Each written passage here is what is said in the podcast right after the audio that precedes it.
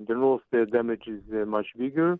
Uh, there is some uh, extra damage in the uh, Hermon because uh, IDF did things that uh, they didn't have to do, but uh, overall, uh, we can say that uh, there are a few damages. I cannot talk about a disaster. Okay. Yet uh, there are uh, some places that have to be uh, taken care of. I mean, it's uh, obviously you're not going to say it's a catastrophe or a disaster, but is it irreparable? In some places, yes, because uh, when you uh, crack rocks, uh, you cannot uh, fix them. Uh, you can, you know, you, you can make the landscape look better. You can improve things, but you cannot fix things. I'm interested in, in hearing a little bit about what you, your foresight is for the future. I mean, the plans about Israel's changing strategy. How is it going to affect the, the, the nature of Israel and the preserves? Well, uh, this is the major the major thing. Uh, well, it, it's quite obvious that the, the defense strategy uh, of Israel uh, w- w- was not good. We have to do things better. So uh, attacks like we, we suffered in the October 7 will not repeat itself.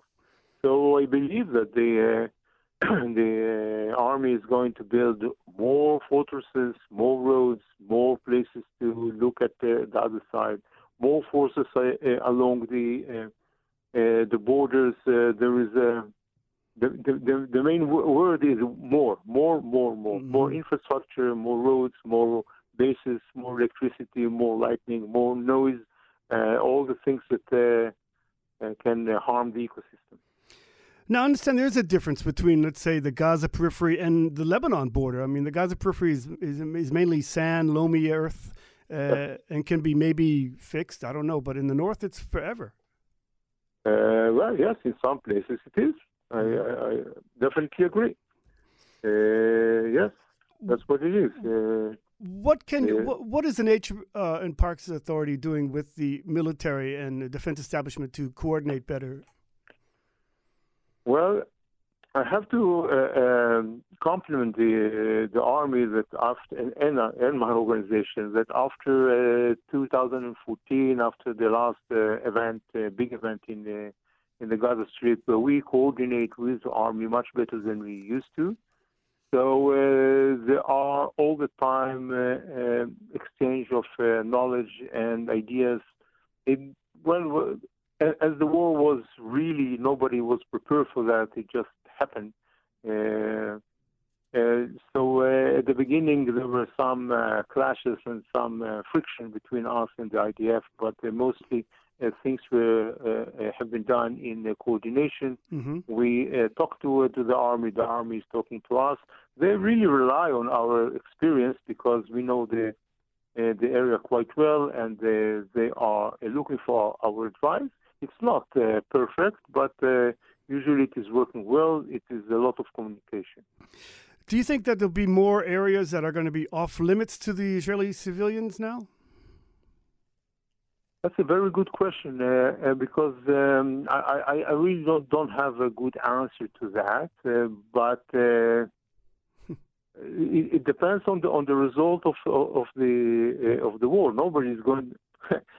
you asked me about the day after when the, our uh, government did not discuss the, day after. If the uh, the perimeter of uh, defense is going to be from the borders to towards uh, uh, Lebanon or towards the Gaza Strip, I guess uh, there will there will be no uh, no more limitations than we have today on walking along the borders. But if the strip, the defense strip, is going to be from the borders into Israel, yes, there are going to be limited areas. But as as you know, the government decided not to discuss yet the day after.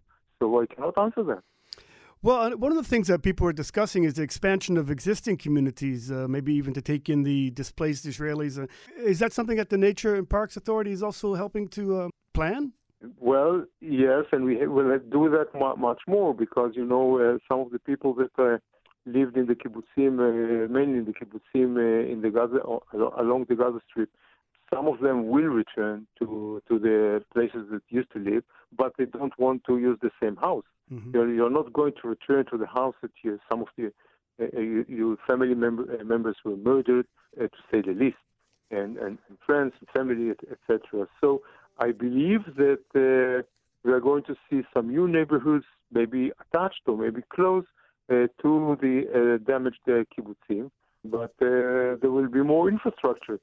As I said before, military infrastructure, but also the uh, civilian infrastructure. Yes, uh, and and we we will have, we will be there in order to minimize the uh, possible damage. And finally, uh, sir, can you talk a little bit about some of the uh, effect on the wildlife, all this moving of the military equipment in, in the areas? Well, we, we don't have data on that. So uh, I can just speculate on my experience with wildlife and trying to see what is going on. I don't see any uh, uh, populations that were crashed, limited, shot, or whatever it is yet. When the army is there, the animals are less there, so they have to, to move to other places. I hope that uh, all the uh, populations will recover after uh, the ceasefire that will be uh, sooner or later, and the wildlife will take over the, the landscape again. Yet, uh, the major problem now is the invasions of hundreds of of uh, feral dogs. Uh, some people are saying uh, about a thousand from the Gaza Strip into Israel, and uh, these are vicious predators. They eat garbage. That's true. That human garbage, but also they prey on wildlife. We also already saw dogs chasing gazelles and rabbits and they sure uh, hunt some, and uh, there are major disturbances to the ecosystem. Not to say that they uh, prey on uh, cattle, on sheep, and they're chasing motorcyclists, they're chasing uh, bicycles, they're chasing people which are running along. This is a major problem that has to be solved. Uh, you know, people like dogs, but I'm sure this could, problem could be taken care of very quickly by shooting them all. Well, some people are saying let's adopt them. Some people are saying let's take them. Let's do something with them. But with, from all these beautiful words, nothing happens. Hmm. Unfortunately, the only solution, very sad solution, but the only solution that we can see that is quick uh, is to uh, shoot these dogs because we don't have any other solution. I'm sure that's a little bit difficult now in a war situation. You can't appear with a gun out in that area.